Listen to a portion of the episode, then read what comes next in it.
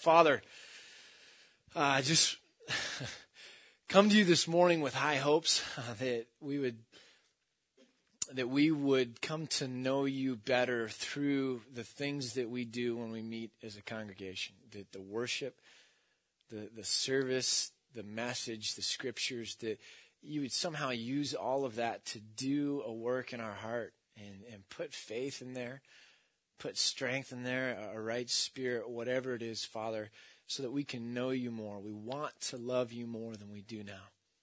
And we pray that in Christ's name. Amen. We're in a series on prayer. And next week, we're going to talk about a lot of the practical kind of nuts and bolts of prayer. So that made me feel like today I was freed up to just go crazy big picture with it because that's when I'm happiest. And so we're just going to take kind of the bird's eye view. And I'm going to start with this question here. I'm going to tell the story of David and Goliath again because none of you know it. I mean, we all know it. Uh, we hear about it everywhere. But here's the story, and then I want to ask a question. The story, if you remember, is just this The Israelites are lined up for battle, and God has said He's with them. God has said He's given them victory. He's made these promises. Just, you just need to, to move forward, and I will be with you. Yet they get up against this other army, and what happens is, in a strange turn of events, the other army sends out a champion. And that guy starts taunting, and basically what he's saying is, let's make this a representative warfare. Instead of us all just killing each other, you pick a champion, I'll fight him. If I lose, all my guys will be your servants, and if and if you lose, all your guys will be our servants, and, and that way we, you know, the winning team doesn't just get a bunch of dead corpses to bury, they get all these like slaves. And it's called representative warfare. And so if you saw the movie Troy, remember like at the beginning, like Achilles is sleeping in late, and they go out, and that's kind of what happened. He had to fight the giant on the other side, and then that was like the end of it. And so that's what's going on here. And the guy on the other side is this guy Goliath, and he's a giant of a man, and, and he comes out and he taunts the Israelites and basically questions their God, questions them, and is saying, Who's going to come out and fight me? Somebody's got to come out and fight me. And the crazy thing is, is these are all fighting men that are lined up. Been fighting many of them since they were boys. They're they're veterans. The king is Saul, and the reason Saul got picked to be king, if you remember, was he was the biggest of all the Israelites. It's like head and shoulders above everybody else. He's their giant. He's their representative. He's their champion. And Saul's got no plans on going out there. He's just waiting for somebody else to come up. And so you've got all these fighting men and they're doing nothing. And this goes on day after day for like 40 days. Goliath will come out there and he'll taunt them. Nothing happens. And, and that's the end of the next day. And then the next day, the same thing. So David shows up and it says in the text, 1 Samuel 17, that he's a boy. He's not even a man, he's a boy. And he comes up and wonders what's going on. And, and they say, well, this is what's going on. This is the situation. And David gets just crazy indignant. And David's going to take matters into his own hands. And so David goes and he says, I'm going to fight this guy because this, this is, this, this has, something has to be done here. This is, just can't go on. And he says, I'm going to fight the guy. And they said, but you're just a boy. And he says, well, I've killed a lion. I've killed a bear. And that guy will be just like the lion and the bear. I don't care. And so Saul's like, I don't have any other offers today. So I guess I'll, I'll trust this boy. Uh, here, put my armor on. And so David tries the armor on and it's kind of like the picture in my mind is the, the, the little kid that knocks at your door uh, at Halloween and he's dressed up like a football player. He's got his like older brother's like pads on, and the helmet's like all wobbly on his head, and, and that's David here in the armor. It just doesn't fit. And David's like, it doesn't fit. I'm not used to that. I'm not comfortable there. Just give me some rocks. Just hook me up with some rocks, and I'm good to go. Okay, now let me just stop for a second and let me ask this question. This is the question. Those guys that were lined up, the Israelites, do you think that they prayed? Because I, I, think at least a good chunk of them did. Okay, I, th- I think they prayed, and and I'm asking myself, what was their prayer? What did they pray to God? So what do you think? There's Goliath. Here's them. They're praying, or a good chunk of Mar. They're praying to God. What are they asking God? Kill Goliath. You know, Goliath needs to die. God, um, please kill Goliath. So David gets the five stones and he starts running towards Goliath. And I I was watching this weekend. I was in a hotel and I was watching one of these uh, weather. I mean, just flipping the channels, you know, cable, and the Weather Channel or Discovery Channel was promoting something where this. Have you ever seen like storm chasers? They they chase around tornadoes and get all these cool pictures of it. Well, this one was really interesting because the, there was a group of storm chasers, but they had weighted down their car and like buttoned down all the hatches, put plexiglass over the windows, and like turned it into like a, homemade tank. Okay. And their goal was they were going to drive into a tornado. You know, and, and they're promoting this show, and I'm just like, what's wrong with these people? You know, they're from the South. Uh, and they're going to drive into this tornado, and I'm thinking of like David running at Goliath. And I'm thinking that's like what it is. I mean, he's running headlong into the, the hurricane the, the tornado. He's, he's just going right at it. And, and what are you, you know, what are you doing that for? It's got to be just the weirdest feeling running at this giant. And so David's flying down the grassy slope or whatever, and um, he's praying too. And what do you think David's praying? God, kill Goliath. So you got these guys that are standing there, and they're praying for like 40 days, God, kill Goliath. David's running down the hill with the stones in his hands, and, and David's praying, and he's praying, God, kill Goliath. Same prayer. But there's something radically different, don't you think? And that's just what I went round and round with in my head. I'm like, you know, it's the same prayer. But it just seems like something is just very different about David's prayer and the prayer of those other guys. And here's what I think it is I think it has to do with heart. I think David's heart was different than the heart of those other guys. In fact, it says later on that that when he becomes king or when he's chosen to become king, it was because of his heart. And he's actually been anointed before this, but God sees in him as a as a, a youngster. And I love why, you know, when Paul writes to Timothy and says, Don't let people look down on you because of your age. Because the things we see aren't really the real things, you know? It's what's behind that. And God looks behind the outside things and sees David's heart. And he wants David to take Saul's place and become king because he's got heart. And so you contrast that with Saul. And Saul, it's a fascinating story. He's the big guy, head and shoulders above everybody else, first king of Israel. And Samuel basically prophesies to him, says, God's going to rip this kingdom out of your hands. He's going to give it to somebody who's more fit I mean, that's be a crazy thing if like some prophet showed up to you at work or at home, knocked on your door. I've got a word from the Lord for you. God is going to rip everything out of your hands and give it to somebody who's more deserving. You know, it'd be like, whoa. Uh, this is Samuel's prophecy to Saul. And there's a crazy story where Saul has been commanded to go and wipe out this kind of village type of a deal. And God says, kill even the animals. And so Saul goes, they take over the village, but they don't kill the animals. They kind of hang on to that as booty. And so they, they've got the animals, and Samuel shows up on the scene. He goes in to where Saul is, indoors, probably one of those tents like you see in the movies, because Hollywood always gets it right.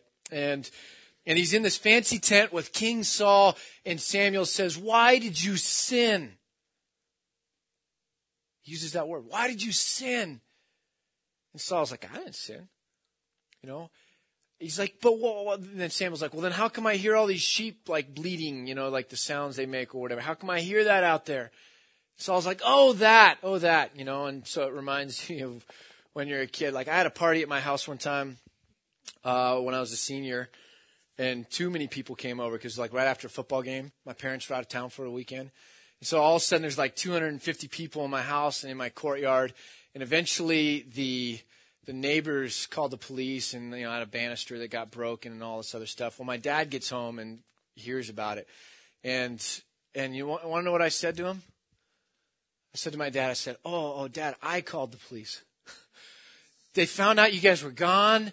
And they were like pouring in the house, and I couldn't get them to leave, and the doors weren't locked, and I freaked out. And so I went upstairs and I called the police, Dad. You know, um, so, so no, it wasn't that I sinned. It was, you know, it was, I, I, I meant good by what happened, you know. And Saul's doing that here. He's like, oh, the sheep. Oh, the sheep. That's right. That's you know, Samuel, we, we brought those sheep because we were going to sacrifice them to God. You see, it's not a sin. We, we were going to, we were going to one up God and do something good with it. And he's like trying to turn it. I mean, you know how it goes? You get caught and it's just like, how do I like turn a bad situation into a good one? You know, and, and so Saul's like, I called the cops, Samuel. I didn't sin. And Samuel's just like, no, it doesn't cut it. You were given specific commands. You didn't follow them. Your heart's in the wrong place. The kingdom's going to be ripped out of your hands. Okay? So Samuel, the prophet, starts to leave. Saul grabs at his cloak, it rips. And you want to know what Saul says to Samuel? And this has amazed me. Ever since seminary, I read this passage, just reflected on it, did a, wrote a whole paper on it. And it's just amazing to me what Saul says to Samuel. He says, Hey, Samuel, Samuel, hold up. okay, when we walk out of the tent, we got to walk out arm in arm. And like, you know, we got to we gotta we gotta go like do something together like unto God or whatever, you know, because the people need to see that everything's okay. Everything's tight. Nothing's wrong. I've got to save face, Samuel. Yeah, yeah, yeah. I know you're t- telling me that, you know, God's going to rip the kingdom out of it, whatever. But I got to, when we walk out of this tent, I got to look good. And he's afraid of the people, or he's afraid of, of image and he's he's wrestling with how do I salvage this with my own hands and look look good. And the confession I've got this morning is, you know, there's a lot of Saul in me. And I don't know about you guys, but sometimes the spiritual, I just take it and set it right on that shelf and I start obsessing with, but God, somehow you got to make me look good here. God, how do I salvage this? And what are the people going to think? And, and somehow what's that end around groove, you know, because at the end of the day, uh, it's just got to go good here on the, this side of the spectrum, not even the spiritual, but just like with the people and the politics and, and, and God, you know, so I, whatever you got to say to me, as long as we go out arm in arm and, and you help me look good and I don't lose face. You ever been there? And Saul's heart is not in the right spot. And so I think the answer here is heart. It's not content of prayer. It's not volume of your prayers. It's not the length of your prayers. I really think if we're going to get to the, the, the core of what prayer is, it's something that jumps out of our heart. And it colors it. And God heard the prayers of these Israelites, but I think he's standing back and he's looking at them and going, man, what is wrong with you guys? if you would just step out in faith, you know, I'd be there. And then when David starts running down that field, there's a ride at California Adventure down by Disneyland, you know, and it's it's called Soaring Over California or something like that. You sit these little chairs, and everything's on the screen. You kind of move in your chair, but you feel like you're flying. And they spray these little smells at you, so you're like going through the orange like orchards, and there's this orange smell that's like spraying at you, and it's really cool. Like you're soaring. And I, and I kind of have this picture of God looking at the Israelites going, what's wrong with you guys? You're just missing it. And there goes David running out and he just sweeps behind them like soaring over California and God is happy. And he's going to answer David's prayer. He's excited and he's going to be right there with David answering David's prayer. And so it's about the heart. So here's the next thing. If it's about the heart, then what do we do? How do we have the right heart so that we can pray and act and move in such a way that brings joy to God and, and that God can come alongside and affirm those prayers? And the first thing I just say is this, and I think they build on each other. I think the first thing is we have to renew a right spirit within us, and we do that by praying for it. We need to ask God. The first part of prayer is God, renew, renew a right spirit within me hit the refresh button. Give me a start over. Take the etch a sketch and like clear the slate and, and, and renew a right spirit within me.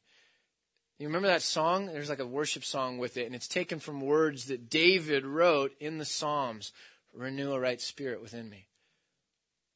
I think that's amazing because Jesus kind of starts his the, the Lord's Prayer in Matthew, and we're going to look at that later. He kind of starts it with some phrases that are just like that renew a right spirit. You know, give me the right perspective. Put me in the right place. And so God is a God who creates out of nothing, ex nihilo, out of nothing. He creates and He made us and He breathed life into us. And when we go to Him and we pray and we say, God, it's like tarnished and it's messy and it's dirty and I, I don't have my heart quite in the right place and I've got a lot of Saul in me.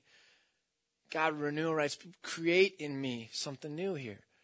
Hit the refresh button and God can just blow that right into us. And so I think we've got to we've got to realize that the biggest object of prayer, the first object of prayer really is to change ourselves. And Kierkegaard said, prayer doesn't change God, rather it changes us. And I think the first movement of prayer is God, create a new spirit within me. I think the second thing falls out of that, and it's faith. And faith, I've always believed, is a lot more like a, a, muscle than a light switch. A light switch, it's either on or off. You either have it or you don't. And faith is a lot like a muscle. It grows or it shrinks based on use or disuse. If you use it, if you exercise faith, if you go out on limbs for God and God then comes along, then you're going to be just like, wow, I get it. God wants me to run down that grassy slope and, and tackle these things. And you're going to be that much more ready to respond when your gut and your conscience kind of say something to you. And have you ever realized how like your gut and your conscience kind of speak? We don't really listen to it that much because I don't know, maybe it sounds weird, but they talk to you. You know, you feel it. And I think when we exercise our faith and it begins to grow, we're like, ah, and we dive at things and it's like a muscle. And so what's interesting to me is that the guy, when Jesus asks and he says, do you believe? And he says, yes, I believe. Help my unbelief. Help my unbelief. And so we've got faith. It just might be really small. And so the, the next thing is renew a right spirit within me. God, put me in the right place, like clean out my heart. Let me see things correctly. And then when that's done, guess what? I've probably got a mustard seed less than that of faith. I need more faith. So yes, I believe God, but it's so hard. Yes, I believe God, but please help my unbelief. Fill me back up. Pour it into me. Grow it. Let it be a little bit bigger so that it gets easier for me to be obedient and to act and to move when you speak to me. So I think the second thing here with the heart is faith. That we'd renew a right spirit, that we would begin to exercise our faith. And here's the third thing. I want to spend a little bit more time with it. I think we need to start thinking about liking God maybe sounds confusing. I think we need to start thinking about liking God, not loving God, but liking God. Okay, now I don't know if you had this experience growing up, but did you ever have a relative that you knew loved you, but you were pretty certain that they didn't like you? And those are two different things. I grew up feeling that way. Now, I think sometimes we project that onto God. God loves me. I get it. I understand. But I don't think He likes me. I don't think I'm all that valuable.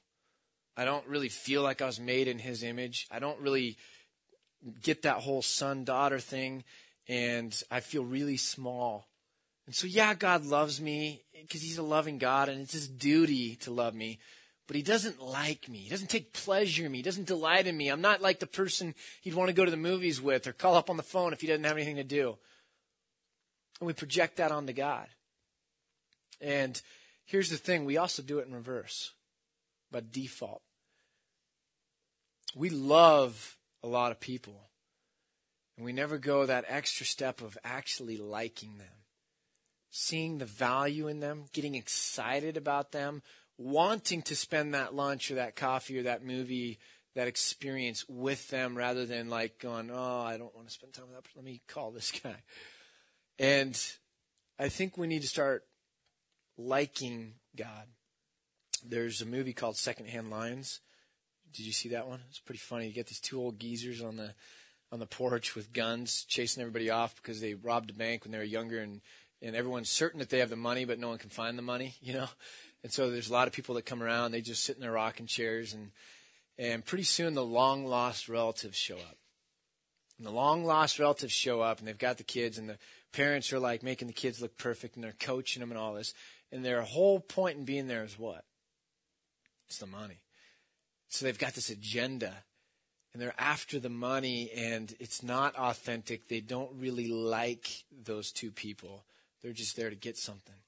And I think we treat God that way. We, we're like the long lost relative that shows up and we're like, oh, hey, God, bet, bet he's got something he can do here, you know. You know, and so then we start throwing out our prayers, you know, and we're expecting God to kind of deliver because he's kin, you know. But all we're doing is manipulating them and using them, And we've got an agenda and we're like the long lost relative. And, and it's kind of a funky thing. And I think another way of looking at it is, is this whole idea of, uh, of experience. That we don't like God because we're not impressed with God. We don't like God. We're not enamored with Him. We don't think about Him all the time because we're really not that impressed with God. And we're not impressed with them because we haven't experienced some things, maybe. It's interesting, like when people brag on doctors. I mean, it's funny how when someone goes to a doctor and they have this great experience, you just like have to brag on that doctor. It's like a miracle worker. This guy's amazing, you know. You got like foot fungus. Well, you should go to this cardiologist because he's amazing. Well, he's a cardiologist. It doesn't matter. He's a miracle worker. You know, and people like become the salespeople for these doctors that have helped them. And when someone brags on a doctor to you, what's your usual response? I don't know. You just ignore it. Yeah, yeah, yeah. What are you going to say next? Because we don't care about someone else's experience with their doctor. We just don't. And so we're not impressed because we haven't had that experience. Eh, we were at a conference this week, and there was a guy there that had never heard Rick Warren speak. And Rick Warren, evidently, The Purpose Driven Life, I heard this weekend, is now the second all time greatest selling book in the history of the world behind the Bible. And it's the second most translated book in the history of the world behind the Bible. I, I was like, whoa. That's pretty crazy, you know. And and Rick Warren was speaking. He gave this great talk, but one of the guys there had never heard Rick Warren. And before Rick Warren gets up to speak, he's like, ah, I don't really like him. Ah, I've never really liked him, you know. Um, but yeah, I guess I've never really heard him. And after the talk, this same guy was like, Wow, I really like that guy. He's pretty down to earth, and he's you know he's okay. And and I think we do that with God. We we get these kind of paradigms on God, and we've never really experienced Him. We've never really seen that, wow, he really is okay. Or, yeah, he really can meet us, you know, and do something, and he wants to, and he's exciting, and, and we just kind of put him on the shelf because he's boring, maybe. And we haven't really experienced it. It's kind of a powerful principle because in the book of Hebrews is this crazy, scary passage where the writer to the book of, uh, to the Hebrews is saying like, hey, if you've tasted of the Holy Spirit, of the goodness of the Holy Spirit, and then you walk away, you, are done for. There's really no going back. And I, I, really think what he's saying is if you've tasted of God and you, you get it, you've experienced it, it's firsthand experience, and, and you understand, man, this is amazing. There's nothing better than this. And then you still walk away, man, there's really no hope for you. Something's wrong with you. And I think Jesus picks up on this. He's, he's with this woman at this well and she's there getting water and he's kind of like talking to her in a confusing way. He says, Hey, I got, I got something to say to you. If you drink of me, the water I can give you, you'll never thirst again. It will satisfy. But if you, you don't, you're just going to keep coming back to that well every day to get more water because you're going to keep thirsting, keep thirsting. It's never going to fully take care of that and satisfy it. And I think Jesus is hitting at the same thing. If you would come to me and experience what I've got to give here, this water, man, you're done. You don't need anything else. You know it. I like God. I love God. I need God. I want God. God, God, God, God, God, God, God, God. I'm a Jesus freak. And there's nothing else I want. What else would I do? And so Jesus, I think, also shows us what this looks like. He, he likes God. And I, I had a mentor once tell me that prayer is a lot like this. It's not always about talking to God or hearing from God. A lot of times it's just about knowing that God's there. So he, he gave me this example. He says, You know, I'm, when I'm typing down on my computer and my wife's in the house, but she's in the other room, he goes, I still know she's there. And I'm not lonely. Like I'm relationally fulfilled, but she's not even in the room with me. I'm just aware of her presence. And I think that prayer has a, a, component to it that's so rich and deep like that. And so Jesus goes up on the hillsides and mountaintops at night, and he'll spend a whole night in prayer with God. And I don't think he's talking the whole time. He might not even be listening the whole time. But he's up there because he likes God. He wants God. He needs to be with God. There's no other place, there's no other thing that he'd rather be doing at that moment other than just being with God. And so Jesus shows us that solitude is this huge part of that prayer dynamic. And it comes out of a heart that just wants God, is enamored with God. And there's a great book, if you want to pick it up, called Wasting Time with God. And it was a seminary professor that someone gave him like a free, like 40 days in the wilderness in this cabin, like solitude type experience. And they bring you food and some like, I think monk or something comes and meets with you every day and it's like, you know, uh, just gives you someone to kind of talk to about what you're learning or something like that. And he's like, ah, it's like two grand. Someone gave it to me. Why don't I go?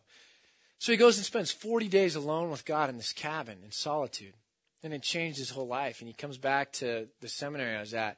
And he's like, man, I've just been teaching stuff for all these years. And I've completely missed it. And he goes, it's all about wasting time with God. So he writes this book, Wasting Time with God. It's about finding the, the little spare change moments in your life, the five minutes, ten minutes, the hour, the all night, because no one's calling you on your cell phone or texting you in the middle of the night. And you use those times that are afforded to you to go be with God, to waste time with God, because there's no one that you like better. There's nothing that you like better. And so Jesus is our model. That if we would just experience God, if we'd be impressed with God, we begin to like God. And there'd be no desire that would be stronger. And so I think our prayers are often too much like a, a dope addict going to his dealer and he's just wanting a quick fix and he's desperate and he just begs and pleads for that band-aid that'll just get him through to the next day and so i think we do that with god we're trying to control our lives so much and we make such a failure of it so often then we go running back to God, just get me out of this mess. But then tomorrow we're going to just jump right into another mess because we've got one thing still off. And we think life is about ourselves. I realized this week that we were listening to all these great speakers at this conference, and that every speaker kind of has this core of what they teach. Like everything they say always kind of comes back to this main central theme of their life. And I realized, you know, I think I've got one of those. I think every message I ever have spoken kind of has a root that comes back to this one central theme. That's kind of my thing, I guess. And it was interesting just to have it clarify my mind like that. And the one thing is this, is that I, I, I believe with everything I've got that it is a God centered universe and that we worship a God centered God and that life is about having God in the middle.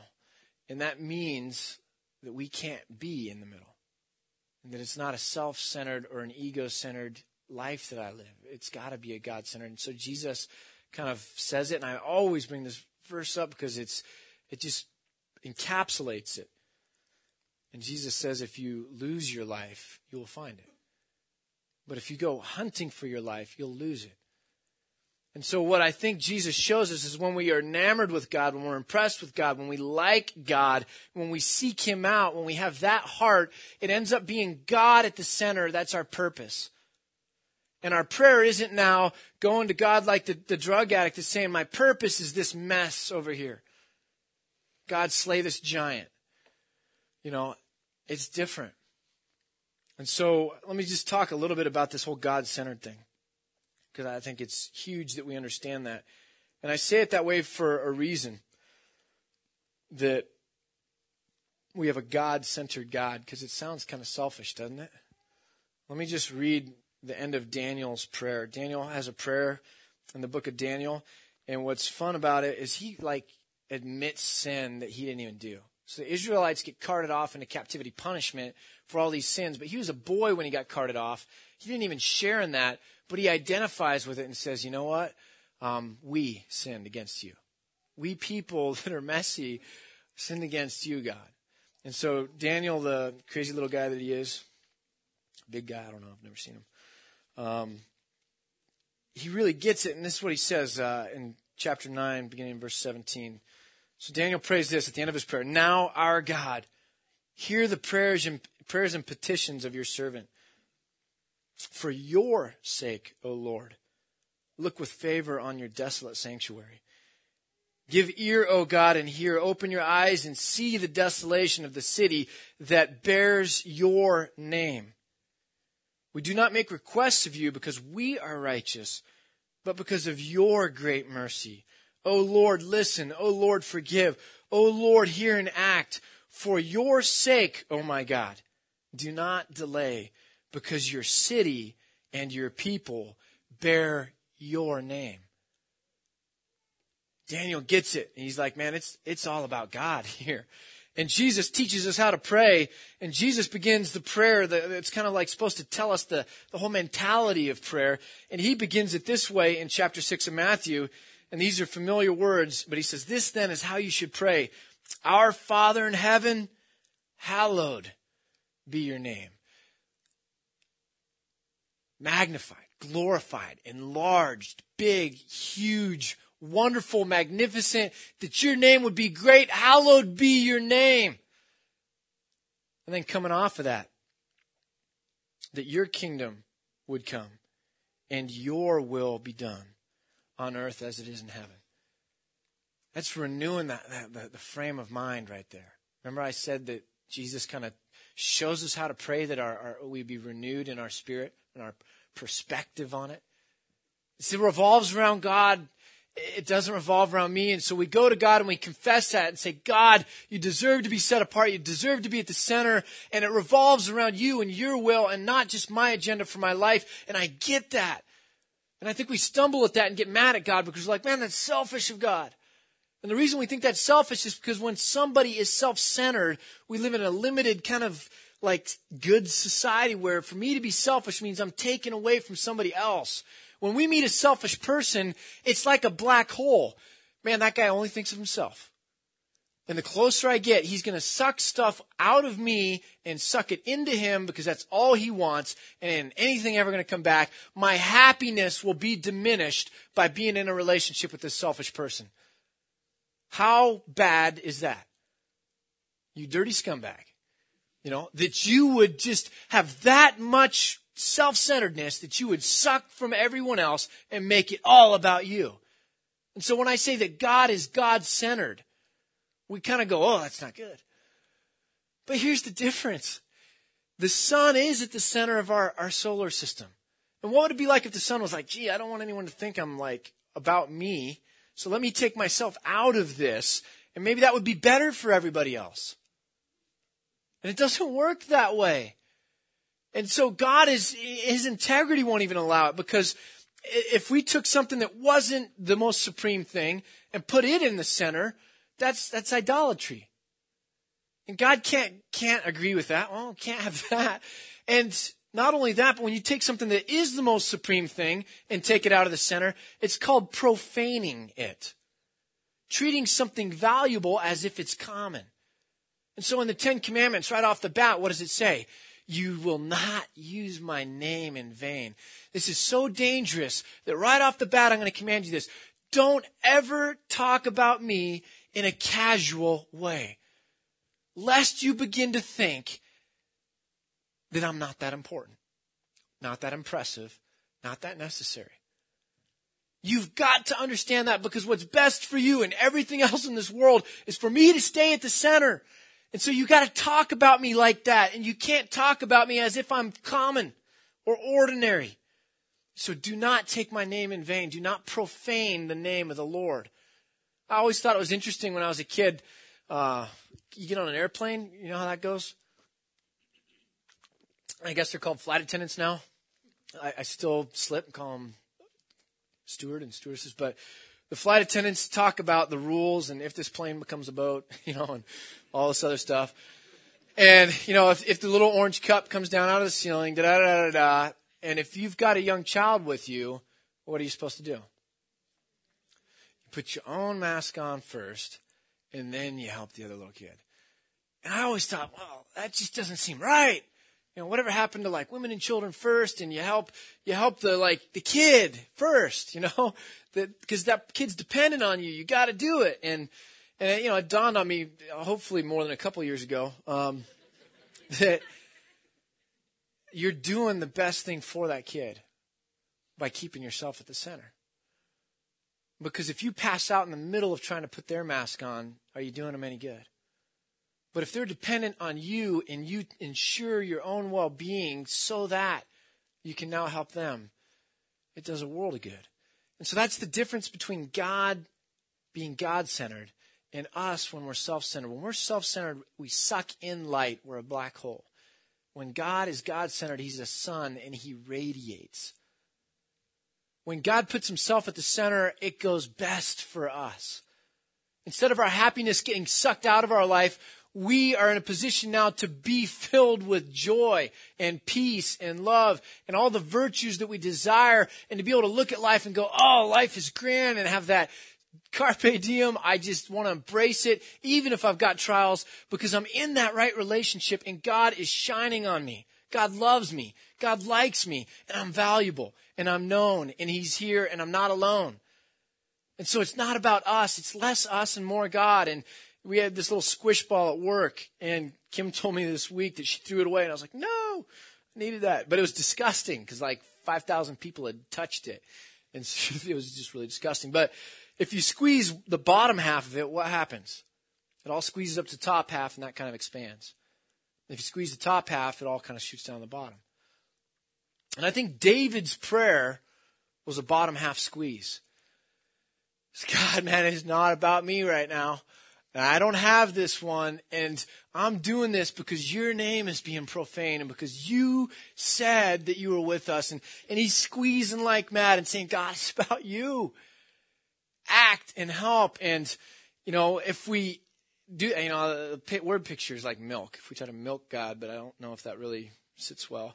Um, but if we squeeze the top half, and, and that's what we do a lot of times when we go to prayers, we're like, we're like trying to milk the top and then like squeeze out the bottom so that my territory would enlarge and my life would expand and it's all about me and it's just me.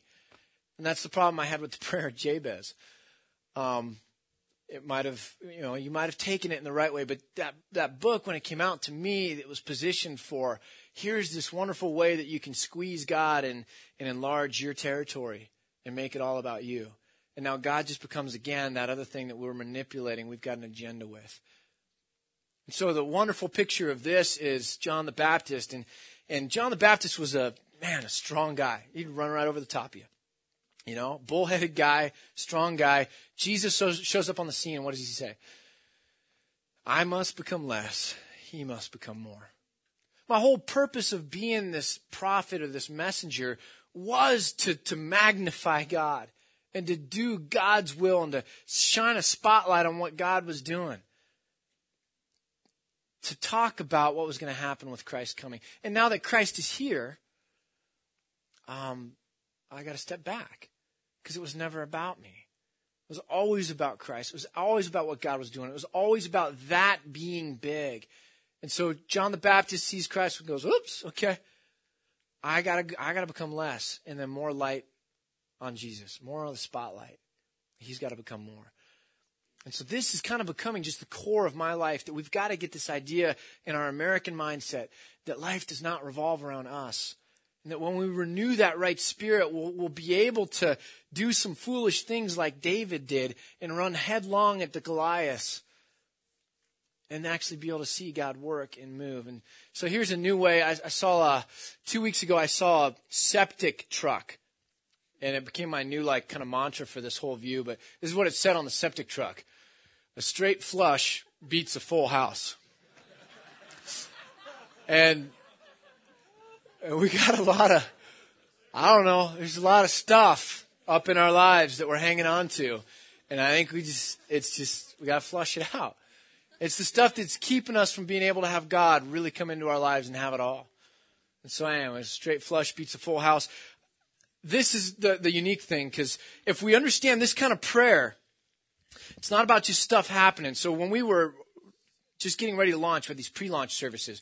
We met at the Ameritel Inn right up there, and it was a little small group, and so we could afford the dollar per Play-Doh pack at the dollar store, right? So everyone came in, there was like a little Play-Doh on their seats, and we said, take it out and like fashion like a little stick figure, Play-Doh figure guy, right?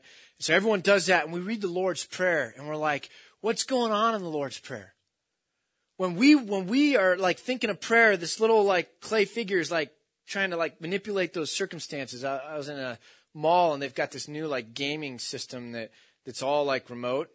And so you've got this lady had this thing in her hand and she's like bowling, but there's no cord or no nothing, you know? It's like, whoa, um, why is she playing bowling instead of something more fun? And, but we, we do that. We like, we think we can grab this little stick thing and put a sleeve on, and it's like now I've got these divine gloves to manipulate my life through prayer. And we're like, circumstances need to be molded and shaped and changed. And, and I like talked about that, and I said, let's read the Lord's Prayer. I said, what do you think God's wanting to do? He's just looking at the clay. It's the only thing that matters to him. And God's like, man, I wish you guys would get it. It's not, it's not like Saul. It's like David. And and I would love to get in there and shape you and mold you and make you in whatever. And just, I, I love you. And so I think when we pray right, we're going to experience growing pains. Because it has to do with us being shaped and like all that stuff. So we're going to, you know, growing pains are what we ought to look for in our life. You guys remember that show, Growing Pains? I was in junior high. There was a show, Growing Pains, Kirk Cameron, and uh, all the girls that I thought were cute in my youth, my youth group uh, were really in love with Kirk Cameron, and I, I really was bitter. I mean, I couldn't compete. I'd barely even hit puberty yet, and I was just like, "There's no competing." And so now Kirk Cameron, uh, you'll see him a lot on TBN, and I think that's a good punishment. Um, yeah. But anyways, um, if you'd like to cut out a picture of Kirk Cameron, you can put him on your mirror. Uh, or write growing pains on your mirror. One of the best things Tam and I ever did was we brought a little black dry erase marker and put it in our bathroom. And we just write stuff all over our mirrors. So people come into our house and they'll go in our bathroom and be like, man, these, these white swims are weird. you know, there's just stuff written all over our mirror.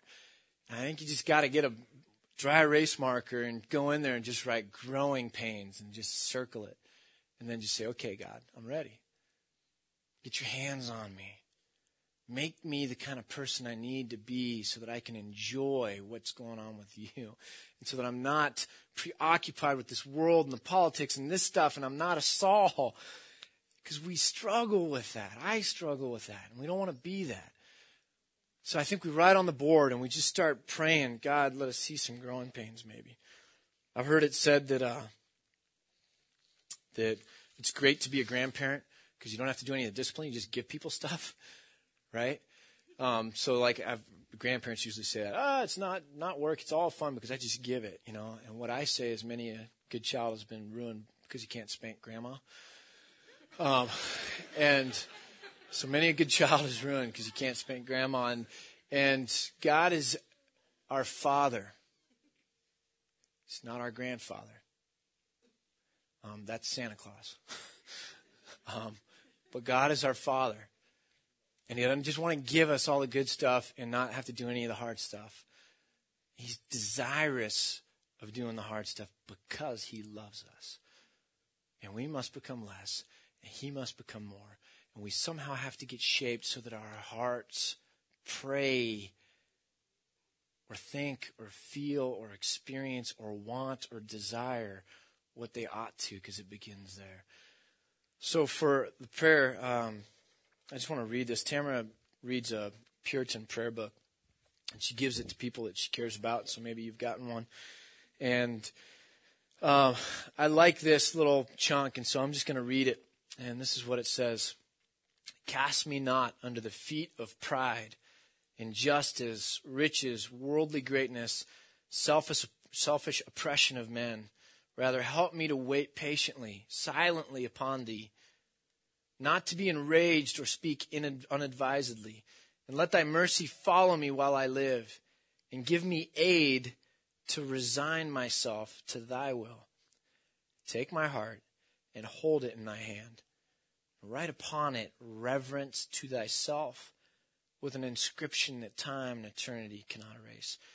And what I'd like you guys to do is maybe just stand where you're at. I want to read that last part together as a congregation.